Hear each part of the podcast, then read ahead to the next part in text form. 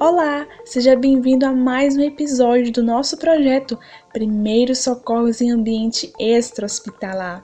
No episódio de hoje, vamos tratar sobre desmaio, vertigem e crise convulsiva.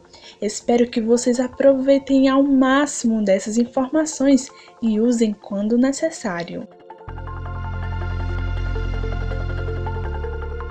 Então, para começarmos, vamos falar de desmaio acho que todos já viram, mesmo que seja em televisão. Mas vocês sabem por que acontece o desmaio? O desmaio é a perda abrupta da consciência e do tônus postural, que pode ocorrer em decorrência de fatores como doenças cardiovasculares, distúrbios metabólicos, uso de medicamentos, entre outros. O desmaio tem uma recuperação rápida e completa. Na maior parte dos casos, os desmaios ocorrem por causa da diminuição do fluxo sanguíneo no cérebro. De modo geral, costumam ser de curta duração. Mas quais são as pessoas mais afetadas por esse acontecimento? Trata-se de um evento clínico comum, porém atinge mais as pessoas idosas, os portadores de cardiopatias e as mulheres jovens.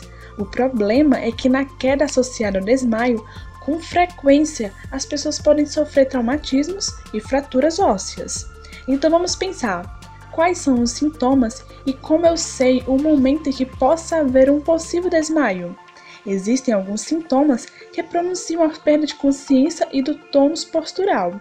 Os mais indicativos são palidez, fraqueza, suor frio, náusea, ânsia de vômito, pulso fraco, tontura, visão turva, pressão arterial baixa e respiração lenta. Vi uma pessoa prestes a desmaiar. Como ajo nesse momento? Tente apoiar a pessoa antes que caia. Ajude a sentar numa cadeira e a colocar a cabeça entre os joelhos.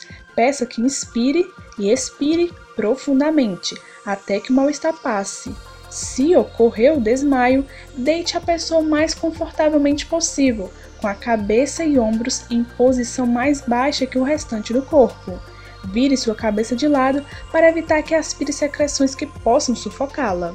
Nunca a faça aspirar álcool ou amoníaco, nem jogue água em seu rosto para tentar reanimá-la. Quando recobrar a consciência, não permita que se levante sozinha. Faça ficar alguns minutos sentada para readaptar-se à posição vertical. É necessário ir ao hospital depois do ocorrido? Sim, Toda pessoa que sofre um desmaio, por mais rápido e aparentemente inofensivo que seja, deve ser levada ao serviço de saúde para avaliação o mais depressa possível. A única coisa que se pode fazer depois que ela recuperar consciência e se estiver bem é dar-lhe água, suco, chá ou água com açúcar. Sob nenhum pretexto deve ser oferecido qualquer tipo de bebida que contenha álcool. Muitos confundem vertigem com desmaio, mas há diferença, ok? O que é a vertigem? A vertigem posicional paroxística benigna é um distúrbio de orelha interna. É também a causa mais comum de episódios de tontura retatória e de curta duração. O que causa a vertigem? Na maioria dos casos, perto de 70% deles, a doença é idiopática, ou seja, a causa primária é indeterminada. Atualmente, a explicação mais aceita para entender o mecanismo do distúrbio é que ele decorre do deslocamento de fragmentos danificados dos cristais de carbono de cálcios existente no outrículo para os canais semicirculares, onde produzem uma irritação capaz de desencadear crises breves de tontura. Como socorrer uma pessoa em crise? O socorrista deve colocar a vítima deitada em decúbito dorsal, ou seja, de barriga para cima, mantendo a cabeça baixa, sem travesseiro. Não deixar que a vítima faça qualquer movimento brusco, sobretudo com a cabeça. Afrouxar toda a roupa da vítima para que a circulação sanguínea se restabeleça sem dificuldade. E por último, a crise convulsiva. O que é crise convulsiva? A crise epilética é a mesma coisa que convulsiva? Bem, o tipo mais comum e conhecido de convulsões é a crise convulsiva generalizada, onde o indivíduo desmaia e começa a ter abalos generalizados, sem nenhuma consciência, geralmente revirando os olhos e com hipersalivação acompanhando o quadro. Esse tipo de crise, tecnicamente chamado de crise convulsiva generalizada tônico-clônica, é o caso mais urgente e grave que pode acontecer no manejo das convulsões, uma vez que deve ser prontamente atendido para evitar lesões cerebrais futuras. Elas podem ser focais quando se originam de uma área específica do cérebro, ou generalizada, quando têm origem global ou se difundem rapidamente para todo o cérebro, mesmo iniciando em um local isolado. Além disso, elas podem ser de ocorrência única ou recorrente, caracterizando um quadro de epilepsia.